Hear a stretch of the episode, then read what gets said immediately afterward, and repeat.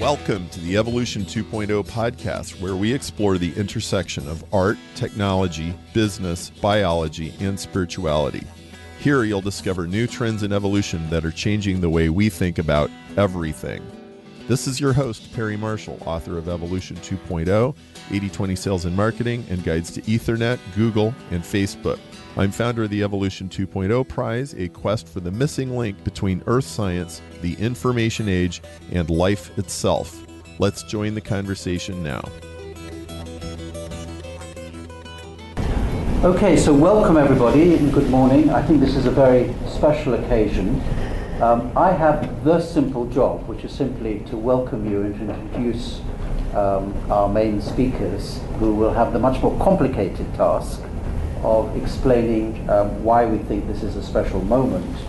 Um, and we do think it's a special moment because there is, at the moment, a fierce debate about, about evolutionary theory. And we think that we are in the middle of a fairly significant and radical change. So that the theories that were so brilliantly evoked by uh, Charles Darwin and then his various successors, loosely termed neo-Darwinians, um, is now under challenge again. And I hope that our guests this morning will be able to explain a little bit about how this works and how exciting this is for um, our future thinking, about how our bodies work, and maybe how thinking and machines and, and future inventions uh, may be constructed.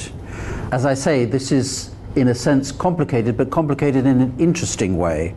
Um, and we can only marvel at how, as we understand more and more about ourselves, how amazingly they have this power to engineer change in a way that's way beyond our current capacities for understanding.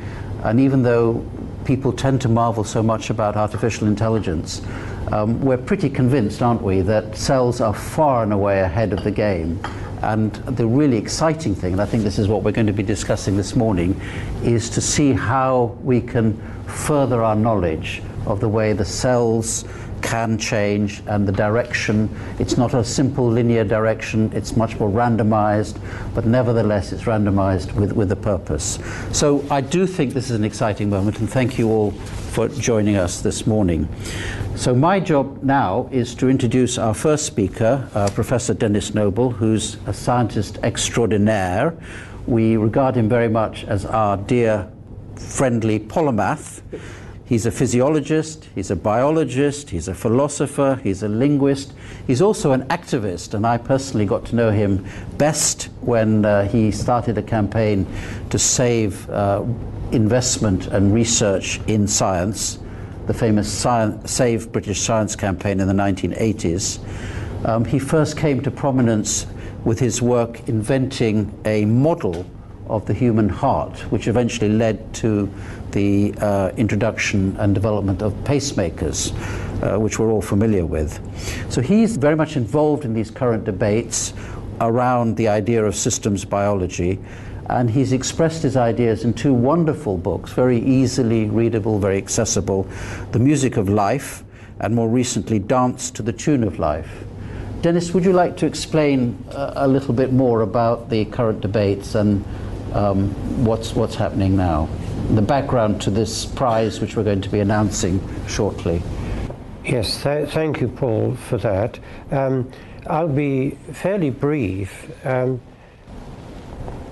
it seems to me that, yes, there is a lot of discussion now about the fundamentals of biology. I, I was involved just three years ago in helping to organize one of the rare joint meetings between the Royal Society and the British Academy, which occurred um, three years ago in 2016 has been published in the Royal Society's journal Interface Focus. And the articles in that issue, which are under the heading of New Trends in Evolutionary Biology, Biological, Philosophical, and social science perspectives indicate what is going on. It was an absolutely fascinating meeting, and incidentally, the huge hall here was completely full. In fact, there was a huge waiting list for people uh, to come to the meeting. One of the people who was present was, was Perry Marshall, and I'll, I'll come on to Perry in just a moment and to the prize. Um, the next significant development for me was meeting up with a um, remarkable bacteriologist at Chicago University, uh, James Shapiro, who wrote this book, Evolution View from the 21st Century. James Shapiro worked for a period um, in the last century with Barbara McClintock, and some of you will know that her major discovery was of what we sometimes call jumping genes, the ability, as she found in chromosomes in corn, for chunks of the genome to move from one part of the um, genome to another. Well, of course, she wouldn't have called it the genome in those days. It wasn't even known that it was DNA that was the basis of the genetic material. And she received the Nobel Prize for her discovery of um, what we would now call mobile genetic elements in, I think it was 1983, at the age of about uh, 81. Jim's book explains how that led in turn to him uh, questioning some of the fundamentals of the way in which DNA is interpreted. Uh, nobody, incidentally, and certainly not in this room, is challenging the importance of DNA, the importance of there being a database there that enables um, cells to pass on from one generation to another uh, the valuable information that is in DNA. I think what is common between certainly some of us is that it's that DNA is more controlled than it is controlling. That's the way I would put it. And that's exactly what Barbara McClintock thought too in her Nobel Prize lecture, which was published in Science. She said the, the genome is an organ of the cell which I think gets the idea of causation uh, the right way round. And that leads me to, to Perry.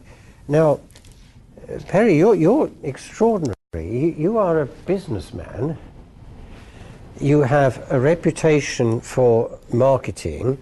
You have bestsellers in books like 80-20 Sales and Marketing, Ultimate Guide to Google AdWords, and Industrial Ethernet.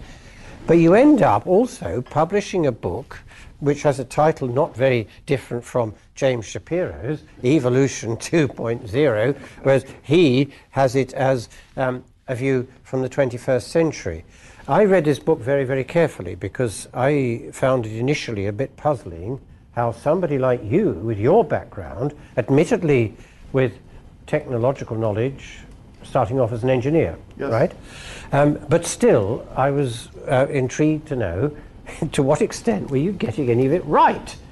And he does more or less because what he writes is not very different in terms of perspective from what I um, write in my own books. And so when Perry approached me with the news that he had a number of investors willing to put up a major prize, I was intrigued.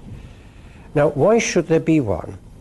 As I see it, okay, we're adding various processes to the story of evolutionary biology, particularly the control by epigenetic factors and the fact that material can go down via microsomes to the germ line and so on.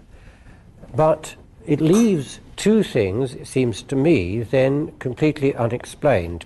How did life get going in the first place? And what is the origin of the genetic code. And I would regard those as the two very, very big questions for science today. On how life got going in the first place, there are people trying very hard.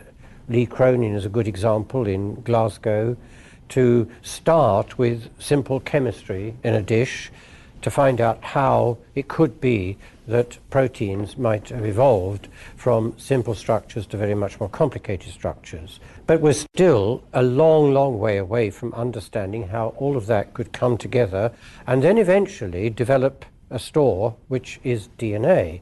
I put it that way because I can't see personally how DNA can have been there at the beginning. After all, it requires the cell to enable it to reproduce. It requires the cell also, incidentally, to correct errors in that reproduction replication process. But that then leads to the other big question then, as DNA evolved, where did the specific code, these three nucleotides mean, if that's the right word, this particular amino acid, where does that come from? Because with triplet code, there could be many possible ways in which you could arrange that. So, did it happen by the chance chemistry being that it went one way rather than another, in which case there's no explanation at all? Or is there some good chemical reason why that code should be as it is rather than anything else? And that would be important to questions like if we find life on Mars or one of the moons of Jupiter or wherever we might eventually find it in the solar system, will we find the code is the same? Will we find the code at all? Or could it be that you've got organisms that are essentially cells without DNA? Not impossible, incidentally.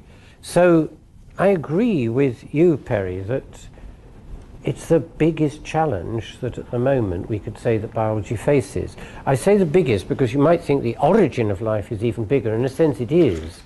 But I think this just conceivably could yield to the way in which the chemistry process enabled it to happen in the first place. I just somehow think there has to be a reason why it is as it is. So, when you asked me whether I'd be on the judging panel for this, I tell you my first reaction was that I don't know enough. Uh, and I think it was probably. That's what you said. That's what I said, exactly. Uh, and I'm not sure whether George Church at Harvard said the same. I hope not. No, he, did, he didn't actually say that. No, good. and Michael Ruse, is it, at is Florida State? Mm-hmm. Yes, uh, who is a philosopher. And incidentally, just to reassure those who might wonder whether there are any uh, sort of somewhat metaphysical questions being involved here, he's a card carrying atheist come agnostic. So at least we get that one on the table. we are a funny old mix. Yes. Um, anyway, I think uh, the best thing now, Perry, is you tell us why you decided to, to launch the prize. Why is it as big as it is? And what, how did it, mm. how did, where, where does all the funding come from? Here you are, there are the questions. Over to you. Okay, well. and I'm sure you'll get even more difficult questions from around the table. Well, good morning. Thank you. It's an honor to be here at the Royal Society. Well, so we're here raising, doubling the prize amount, and it's the first significant um, activity I've had here in Europe um, discussing this. And so I'm just going to tell you probably about the first 10 minutes here. I'm just going to give you the background, and then we'll do Q&A. Um, after that, I'll have a, a, little word from Kevin Ham here. Um, so this story starts literally in this little Chinese bus in Western China, where I went to visit my brother in 2004, and my brother was an English teacher who was also working part time as a missionary in China. And we had been having these discussions back and forth because he was increasingly doubting the whole religious thing writ large. And so these emails were going back and forth and we were discussing. And when I got there, I realized he's thrown this whole thing out the window. And we're pastors' kids. So this is a, a bit of a shock to my system, a little bit of shock to the family dynamic, shall we say. And so I was feeling a little uncomfortable, and we got into this argument. And I would say that I retreated to my comfort zone, which is engineering, because I'm in a. And I, I said, Brian, look at the hand at the end of your arm. I said, This is a nice piece of engineering. I said, You don't think this is a collection of random accidents, do you? And he goes, Hold on. And he just came right back at me with a standard Perry, all you need is random copying errors of DNA and natural selection in millions of years, and you'll get a hand, and you don't need any engineering. And now, I didn't really have a problem with evolution per se, but I'd never quite heard it phrased that way. I'd always looked at my hand and said, there's, there's something very, very intentional going on here. And he was challenging that. And I just, in, in a few seconds inside my own head, I thought, okay, I already know without pushing this argument any further that there's a whole bunch of biologists that would agree with him and not agree with me. And I know from what I've done so far in my career and in school that there's a lot of things in science that are very counterintuitive. And you know what? I don't know. So, so like Perry, why don't you stop arguing with your brother right now? And it wasn't helping anyway, if you know what I mean. You know, we're trying to have this pleasant visit, and I made a decision. When I get home, I am going to get to the bottom of this. He had already been dragging me with him against my will anyway, and I already had this whole cloud of religious and philosophical questions. And I said, you know what? I'm an engineer. I know how to read a scientific paper. I'm scientifically literate. I'm going to go home and I'm going to let science make this decision for me. And, you know, my belief system could completely change, and that's terrifying, but you know what? Here we go. And I just leaped into the void. And that's how this started. Well, so what's about to follow is a story of transforming what started as a philosophical and religious question and turning it into an engineering question. And then eventually turning it into a prize. Okay? And so I went home and I started obsessively reading and buying books. And I'm an entrepreneur, and if you know entrepreneurs, they're all obsessive compulsive kind of people, and they just, probably scientists are too, I imagine. Uh, but I just started buying books and going to websites and, and voraciously digesting things from all parts of the spectrum, everything I get, get my hands on. So, so here's, what, here's what I discovered. I wrote, well, for a while, I floundered helplessly. I was, I was just be, uh, inundated with information and I couldn't make sense of it, and I couldn't figure out like what's the starting point with this, and which facts do you put first and which facts do you put second. Well, one day I was trying to understand DNA, genetic mutations, the genetic code, and I suddenly had this flash of recognition. And here's what it was. I had written this book, Industrial Ethernet, which uh, for a major Society of Process Control Engineers. And if any of you have trouble sleeping tonight, this may help. Um, but it actually turned out to be kind of fascinating how all the ones and zeros go on a wire and how ingenious all of it is. And I was studying DNA and mutations and all of that, and I said, I was like, wait a minute. I've seen all of this before. I know what this is. Now, the diagram on the screen shows the dissection of an Ethernet packet on the top, and on the bottom, transcription and translation of DNA. And you can see just graphically how similar they are. Mathematically, they're identical. It's encoding and decoding. It is a communication system. There's an encoder, a message, and a decoder.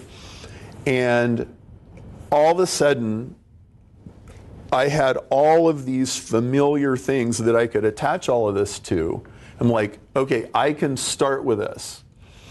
I understand genetics. Genetics is digital communication. I understand digital communication because I wrote an Ethernet book suddenly, in a whole bunch of things, like a whole bunch of suspicions, also came along, which took two or three years to later confirm. It all just fell into place. The ABCs of a communication system is that you have an input that goes into an encoder, it gets turned into a message, and then it, it gets decoded. So I send you a text message, it gets encoded on my phone, it gets turned into ones and zeros, and it comes into your phone through Wi Fi or what have you, and you read the message. And if what was put in corresponds properly to what came out, then communication has successfully happened. On the left here is part of an ASCII table. 100001 is a capital A, and 100010 is a capital B. And in DNA, AAA is lysine, and GGG is glycine. And so if you have an encoder, message, and a decoder in a table, you have a communication system. And that's exactly what, you know, it's in every biology book known to man. As I started to explore this, I, I came to this realization that there's a million codes, 999,999 of them are designed, and then there's one we don't know where it came from, and it's DNA. Now, what I told Denis when we, we talked on the phone after the Royal Society meeting two and a half years ago, I said to Denis, 10 years ago, when I was sort of in the beginning of this, you could have pegged me as a card carrying intelligent design guy based on exactly what I just told you. Like, well, to an engineer, this looks totally designed. But there were a couple of things that caused me to, to shift my position to be very much in concert with Denis and people like uh, James Shapiro and others espouse was maybe we'll get into this later. It's kind of a, um, I got very fascinated with evolution itself. And when, when I discovered Barbara McClintock, my inner geek just went crazy because she discovered that corn plants cut, splice, edit, and re engineer their own DNA in real time. And to an engineer who was tempted to be a creationist, I suddenly saw it was like a whole universe opened up. I'm like, oh, this is way, way more interesting than anything I've been told so far. Now, this was in probably 2006 that I discovered Barbara McClintock, but it took me two years of reading and researching before I actually found this. I'm like, why isn't this front page news? And so I became immensely fascinated with evolution itself. This is the greatest engineering problem ever. And neither of the camps, so to speak, are doing it justice. Well, and then you get to the origin of life and the origin of code, and it would be easy to just abdicate to a divine explanation, but I suspect that there are some principles here that science has not figured out. I still believe in God, but I don't like God of the gaps arguments. I think they routinely fail.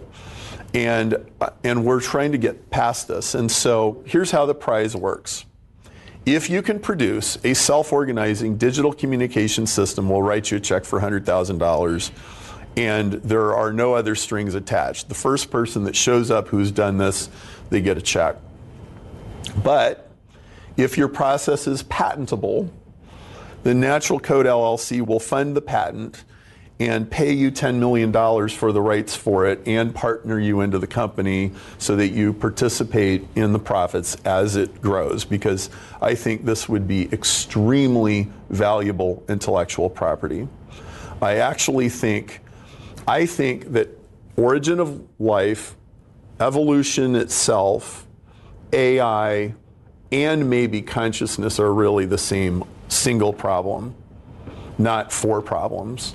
And I think an answer to this question of how do you get from chemicals to code would unlock the door to all of those problems. That's what I suspect. I don't know that that's true, but that's what I suspect. Okay, why a prize? One, information is the central question in biology. Where does the information come from? How is the information processed? How is information from you know, one species to the next in an evolutionary process? How is that information actually generated? Number two, computer programs don't write themselves, but cells do. DOS did not evolve into Windows by itself, but bugs evolve into superbugs in 30 minutes. So there's something that people in the software world don't understand at all. Number three, Alexa and Siri understand every word you say and they have no idea what you mean. Your dog doesn't understand a single word you say, but your dog knows what you mean. There's a fundamental difference between biology and human technology. And I think this would bridge that gap. Number four, a solution to this will revolutionize technology and medicine uh, for reasons that should be obvious, but I think we can talk about in the Q&A. And fifth, and th- this is one of the reasons I wanted to have this meeting. Last summer I had a long conversation with George Church. He's godfather of modern genetics, you could say. And we talked about the risks and the dangers of gene editing and CRISPR. We can edit DNA as easily as inserting a picture into a blog post. And you can buy a gene editing kit on Amazon for 169 US dollars with free shipping. Okay? And I think that this information question has not been treated seriously enough. There's not enough journals about it, there's not enough books about it. Most people are dealing with this as a chemistry problem. I think it's an information problem. And if we don't take this information problem seriously enough, I think we're going to make some very big mistakes and we won't be able to put the toothpaste back in the tube. And I hope that we can talk about that today. So, judges, George Church from Harvard and MIT, everybody in genetics knows who he is. Incredibly prolific, 130, 43 patent apps, fascinating guy. Next judge, Denis Noble from Oxford, first to come on board, needs no introduction here. Uh, Michael Ruse from Florida State University, the president of HeroX, who hosts our prize, said, Perry, you're a Christian, and people are automatically going to think this is like some kind of, I don't know, intelligent design publicity stunt. Can you get, like get an atheist on your panel? Um, let me see what I can do. Yeah, so we got Michael Ruse. I love Michael. He's a hilarious guy. He's also very friendly. He's not combative. He's been involved in many debates and discussions about science and religion. He's been in some of the creation trials as an expert witness in the United States. You all know how different the United States landscape is with this question than, than Europe. So he came on board. So I have these judges.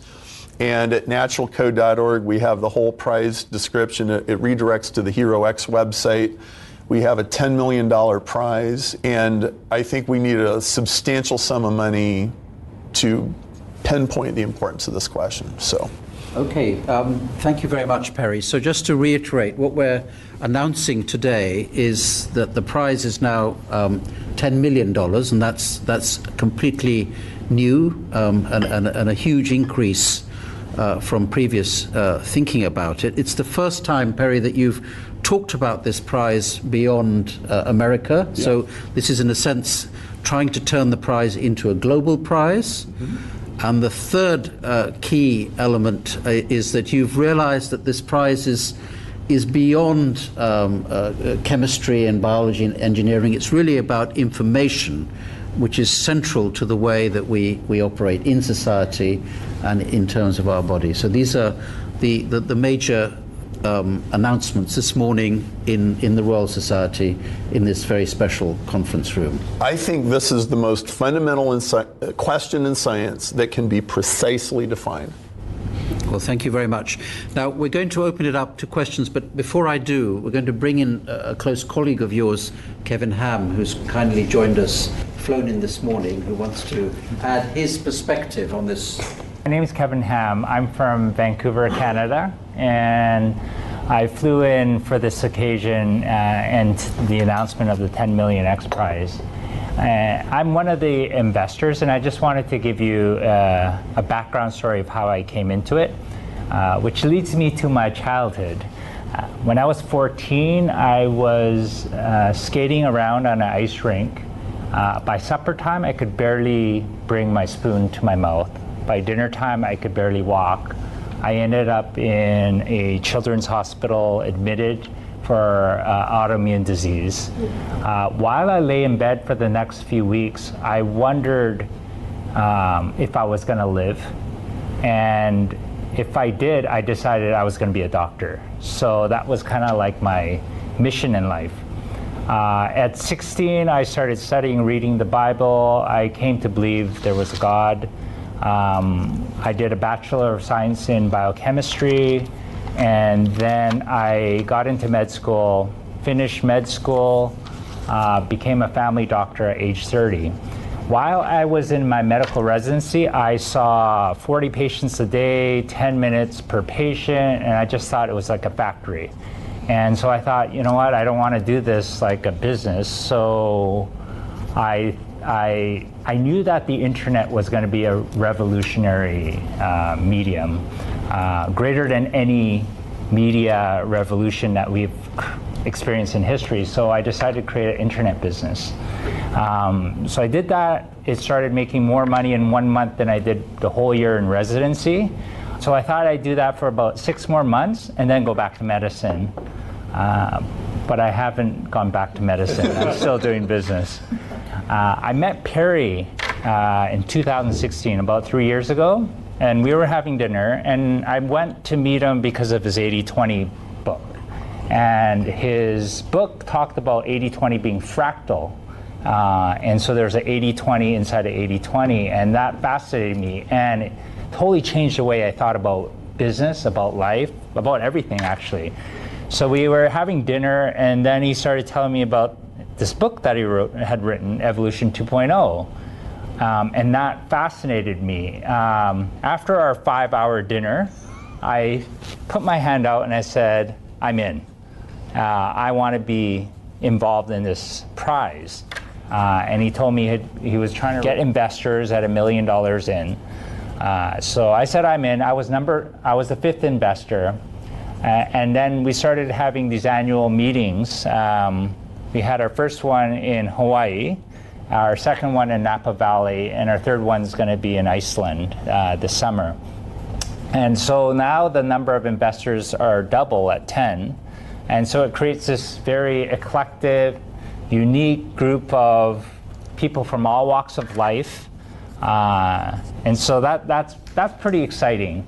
Part of the thing that I got from this was that makes a lot of sense, what Perry just described. That yeah, this, this genetic code, you know, all of us with 23 pairs of chromosomes multiplies and then it differentiates into all these diversified cells that become tissues and organs and, you know, billions of unique uh, beings and species.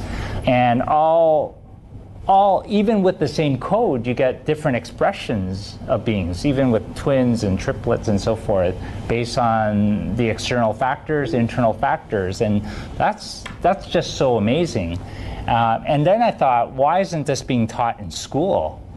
Like I never heard of anything like this before. so, and I, was like, Perry, this this needs to be in the schools. Like it, it needs to be introduced and just this how and I was thinking, how is Perry, who is an electrical engineer, able to understand and explain DNA and genetics better than I can understand it? And I I loved the stuff. I studied it. I wanted to support this to get the information out into a broader arena.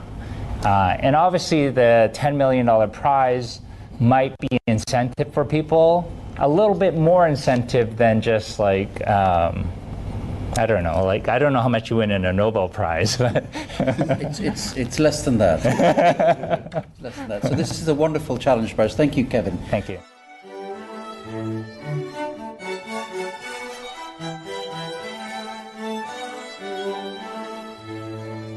So please um, uh, open to anybody to, to ask. So I didn't quite catch the term. I was noting them down, Harry. Tell me again the terms of winning the prize and the IP and all that, and how you will, the judges will decide whether someone has done what's needed.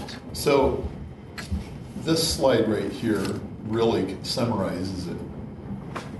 If you can take some chemical process and without cheating, get encoding, message, and decoding through some emergent property or what have you, then you solve the prize. And it doesn't have to be the genetic code, it can be any kind of code. It, it has it needs to have a certain number of symbols in it, and the specification goes into all that. But basically, we're just looking for exactly what you see on the screen, where you can draw an encoding table and a decoding table and see that it's working correctly, and you've won the challenge. At that point, you get $100,000. And then the next question is Is this defensively patentable? And if it is, the investors are agreeing to pay for all the research costs and the patent costs. And when the patent is granted, then the discoverer gets another $9.9 million, making the total 10, and they also get a stake in the company, Natural Code LLC, and the whatever intellectual property that we can commercialize or sell. But why shouldn't the discoverer just do it himself and just keep all the IP and bring in a lot of other investors? Why should he go Um, to you? Okay, so here they, they can do that. Yeah. Um, the reason why they might not want to do that is so the, so the investor, the, the discoverer could say, I'm just going to go sell this to Microsoft. Yes. Okay, you as the discoverer are going to have to go do battle with Microsoft and their attorneys, and you're going to have to get money out of this thing. And it's going to cost you a lot of money to hire your attorneys to do all of this. And I think if, if you if you look at the like we, I've got a sheet with some of the investors. I've, I've got a guy who used to manage sixty billion dollars for Mesirow Yes. Financial and was Yes. president of the world's oldest bank in the United States. Um, I've got very savvy serial entrepreneurs, marketers, investors, people, some of the smartest business people I've ever met. And I'm in the business consulting profession. I think I think a person has a much better chance of going into that gladiator fight and coming out alive with a bunch of guys who have a bunch of money at stake. so, yeah, but you know, if somebody discovers this, they're going to have to decide I would rather collect my 10 million dollars and and work with these people. Yeah. Yeah. Just one follow up for I.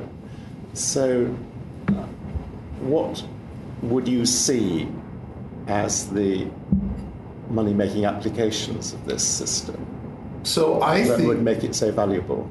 Okay, so I think if if you could pour chemicals in your bathtub and get digital communication to occur, Yes. you've created some kind of AI. Yeah. And you've done something that nobody in Silicon Valley's ever done. Hmm. Because all of the AI, AI in Silicon Valley is from guys typing in keyboards. This would be some kind of a naturally occurring digital communication. So I think this correlates to origin of life. It- you know, if if there is a naturalistic explanation for origin of life, if origin of life is a proper scientific question and not just an internal mystery or not just a religious or spiritual thing with no physical answer, then there must be a process, and we don't know it is. So what if so every time you discover a major new principle in science, technological applications multiply. Right? So Einstein discovers E equals mc squared, and 20 years later we've got nuclear fission and, and stuff like that. so the, the implications of theory of relativity or, or any of these things are just, I think it would be like inventing the transistor. Yeah. Except a new kind of transistor that nobody's ever imagined. Yeah. How complex does the message have to be? It's in the specification. I believe it has to be equivalent to, well, I should. Um, Okay, but yeah, it's like 32 states or something like that. Um, you know, the, ge- the genetic coding table is 64. We sort of arbitrarily decided that if it could represent 32 different states, hmm. that would be more than enough. And, and if, if you go to naturalcode.org and you go click on the prize requirements, there's a document there that explains it all in exact detail. In fact, I, I got the specification, just about stole it out of an engineering textbook by Bernard Sklar.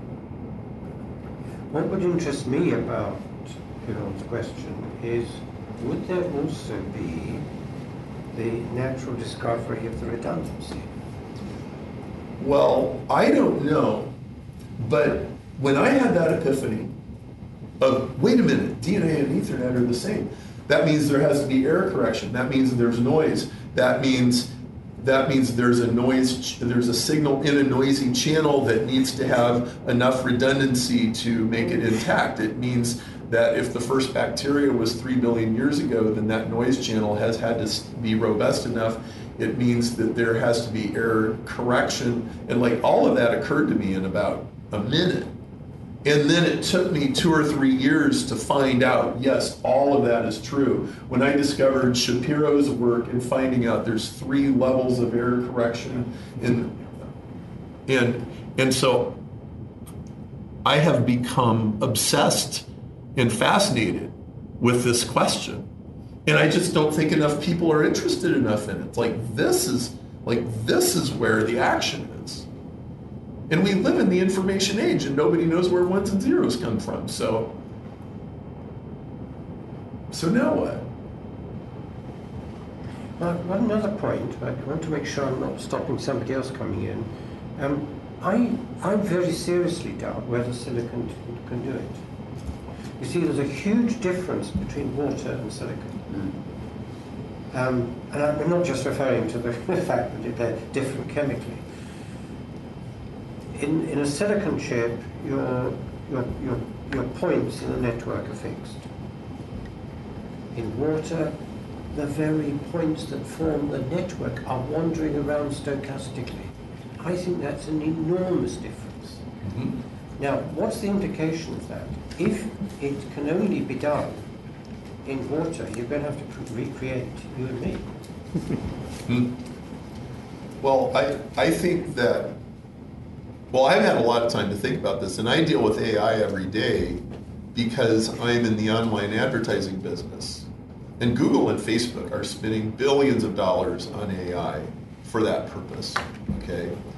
And whenever a big company like this tells you about their smart technology, you just need to insert a not so. You know, not so smart AI, not so smart Siri, right? Like, like your kids or grandkids ever play with Alexa and they like, you know, trip, like they ask it questions and they're doing a Turing test. Well, all computer codes and computers are deterministic. And I do not believe that biological organisms are deterministic. I think Barbara McClintock demonstrated that in her Nobel Prize paper. She talked about plant galls. You know, in a an insect burrows into a plant, and the, and the plant will develop a genetic rearrangement in response to that insect, and it's unique to any particular insect that might be there, which of course is completely unpredictable, right? I don't think biology is deterministic. And so, and I don't think we'll ever achieve real AI until AI is no longer deterministic. But then it would have to become artificial agency. not Yeah. artificial intelligence. Yes. So the big difference is between AI and AA. Yes. And I think that AA probably can't be done with silicon. That's the way I would put it. And, and furthermore, see, I think agency is the real question here. Organisms have agency, and we don't know where it comes from or how it works, but it's clearly there. Um, Can I ask a naive question then? Does, is that, does that not raise a, a whole lot of subsidiary um, questions about how you manage agency? Yes. And whether you, you might be losing control Yes. of, of a whole new raft of, of yeah. So evolutionary developments? So you know all of so all the sci-fi movies and HAL I nine thousand. wasn't, I wasn't going to go there, but, Well, but let's- in a way. Let's get it on the table. So first of all, none of that's going to happen while silicon is deterministic. Okay, and all, all those scenarios are distractions from the fact that somebody always owns those technologies and is always pushing the buttons. Okay, now this prize is actually a little scary because if somebody figures this out, we might actually have the first artificial agency. And people can shrink back from that. I think that's, I've thought about this very hard. Well, to just put it bluntly, I think it's better if we own this than if Monsanto gets it. I mean, just to be blunt. Um, I think this could come with a ton of questions and responsibilities. But we need to talk about all of those things before we have it, not after. I'm open to all those conversations. I'm not afraid of those conversations. We need to think about these things. Can I ask a, a, a, a more practical and possibly naive question? That is, I can, I can see the Denis and your two fellow judges, you've had an application. Um, now, in, in one sense, the judgment that this is a successful bid is theological in the sense that, you know, can it be patented, can it be applied? But how will you, Denis, how will you be able to, how will you actually make a judgment about a successful um, bid? I mean, is it possible? Because I think we know that in, in, in some ways science is continuous, isn't it? And there ain't, there ain't going to be the final answer. Well, it's obviously possible to judge whether somebody has built a self-creating code transmission system because it'll be there, it'll be physical. Yep. So there is no difficulty with the judgment. The problem, as I see it, the reason why I say that I'm a skeptic Mm. on his judging panel is that I, I even wonder whether it can be done. Now that's fine, prizes can be very difficult. I mean, very interesting thing that Martin Rees said to us was uh, former president of the Royal Society and author of Just Six Numbers. He said, yeah, this is a bit like the Longitude Prize. Hmm. I don't everybody knows what the hmm. Longitude Yes. Prize was. Why don't you explain what It was, of course, the fact that ships at sea would not be able, they could work out a lot in terms of how time had progressed from observing the sky, but the big difficulty came from knowing where around the world, in the longitude direction, you were, because the sky will change as a consequence of that in terms of uh, time and so on.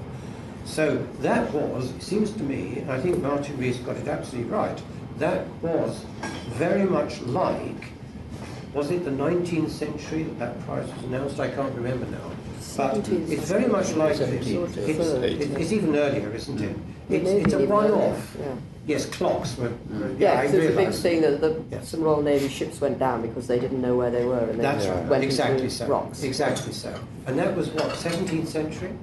I I think so. Could- Yes. so it might, well, it might be 17 something. Yeah, I think that's right. So it's 18th century, isn't it? Yes. I think Martin's got it right, though. This is a one-off. There isn't a difficulty about knowing whether it has been won. The difficulty is, can it be won? Right. That's the way I see it. Okay. That's Yeah, what, that's what makes you think it can be won, that there will, it will be possible to create such a system, Well- discover it even. I suppose if you pose the question, that, that's If and maybe that there's nothing That's like begging the answer. DNA. Well, so so so here's an interesting thing about it. Uh, yesterday at the uh, philosophy meeting, one of the ladies said to me, "Oh, then I imagine that your money is probably pretty safe." yes, because she's a biologist and she knows this is a very hard question. And and I said, well, I said, here's what's interesting. Every time I sat down with an investor and I pitched him on this, and I said, I'm asking you to sign a piece of paper that says if they solve this thing, you're writing a million dollar check. None of them were cavalier about it. yes. Um, none of them were just, oh, well, nobody's going to win it anyway. Sure, what the heck? No, they read the private placement memorandum and they went through the thing and they showed it to their lawyer and they looked, you know, looked at their books and, and everything. When you frame it like, you know, that, well, there, how, how would you know that you couldn't win this, right? So I, I, I decided the last thing I want to do is be in the business of predicting what science won't discover next. yes. Now, furthermore, I think this is such an important question that even if this isn't solved, this will, if people are trying to solve it, it will produce derivative insights, and the investor group is interested in those too. This is Shark Tank for biological ideas. This is not just a one trick pony. We are interested in other things that people might bring to us. We have had people bring interesting things to us uh, in the past. Um, we've had some interesting submissions. We have five submissions on the website that you can go look at, and none of them passed. But you can read the descriptions and the explanations of what they submitted and why we didn't approve them. I think they're very instructive. And and I, I think it's a worthwhile question. You know, one of the things I learned from my parents was you you head straight into the wind hmm. and you tackle the hardest problem that you can tackle. I don't know how to solve this. I have a few ideas of where the solutions might lie. I don't know how to solve it. Okay, I had a. Okay, I got to tell you a funny story.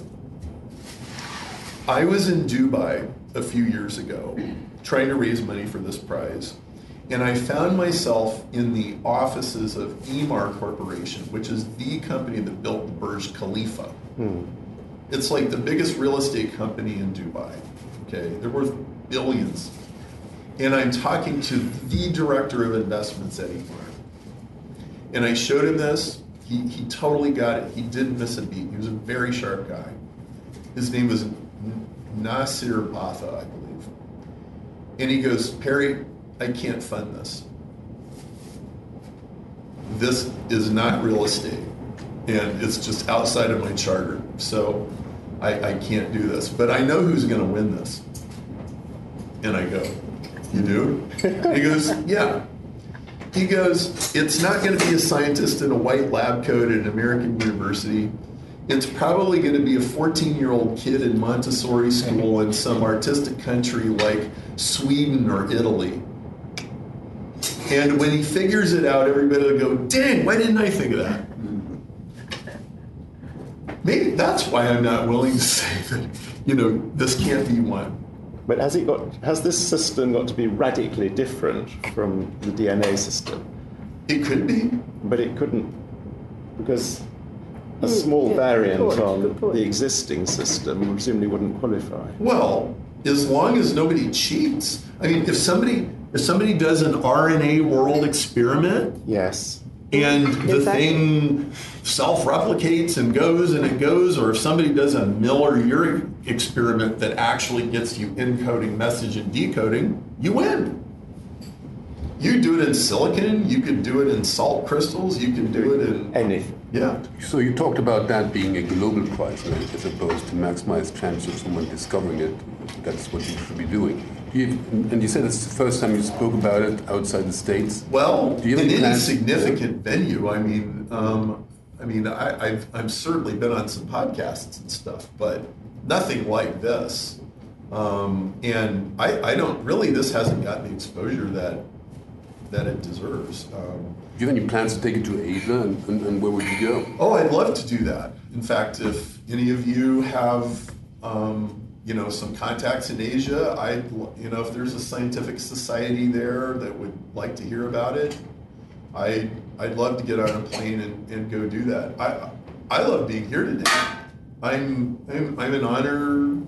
I'm honored to be invited. It's what a great opportunity. Good. Um, any more final thoughts or, or questions? One other that Yes. I'd like to throw into the pot um, before we have lunch. Lunch, incidentally, will be a buffet, and we can then just bring it back to the table, and we can rearrange ourselves on the table as we wish, of course. But um, I, I'm coming back again to the water silicon issue and why water is such a good medium for life to develop in. There, there are many reasons actually. Water is a very strange substance, but but the most important one here is the stochasticity.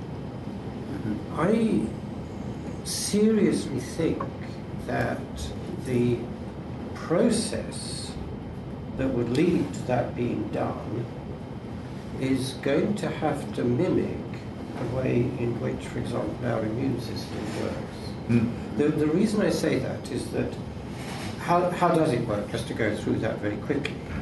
Um, there's a challenge, which is that an invader, a new virus or bacterium arrives, for which the organism does not have the correct DNA to make the right immunoglobulin that would latch on to that invader. It's a lock and key problem, of course. So what does it do? It, it stops the error correction and it allows trillions of new bits of DNA code to emerge, but just in the region of the variable part of the immunoglobulin. Not everywhere in the genome, otherwise you destroy the information. And that is harnessing stochasticity. And I have a strong suspicion that since there are millions of possibilities of interactions between chemicals, it's almost certainly going to be the case that what does that searches through. Now that's fine if somebody comes up with a mechanism that will enable you to harness stochasticity to do that, that's even better. Uh, moreover, it's the reason why I suspect it can't be done in silicon. Hmm. For precisely the reason you've got the automatic stochasticity of chemicals in solution, you don't have it in a hmm. silicon chip. Hmm. There's a clue for somebody out there. My prize. Would you agree? Okay. Well, thank you all very much for coming. Um, we're delighted that we could have this meeting. I mean, it's uh, you all come at relatively short notice because this meeting was added on to a very nice uh, philosophical discussion meeting we had thanks to the Forum for Philosophy, um, on which Denis uh, Noble spoke at, and, and Perry was um, our very special guest. But it's given us a wonderful chance to focus on this very exciting prize. And, and to announce it, I mean, we've never, you've never announced 10 million before. No. It's, it's uh, I think, a significant sum. We added a digit. You've added a digit. I'm very happy about that. thank you, Kevin, for Thank you. proving you're one of our uh, um, uh, supporters of the prize. So we know that you're not here um, forced to be here, or I think you've explained how uh, you've voluntarily given your support. So thank you all very much. Until next time, this is the Evolution 2.0 podcast, bridging science, technology, business, and the big questions. To ensure you never miss an episode, subscribe on iTunes or on your preferred player. If you like the show, rate us on iTunes. Join our email list and social media at cosmicfingerprints.com.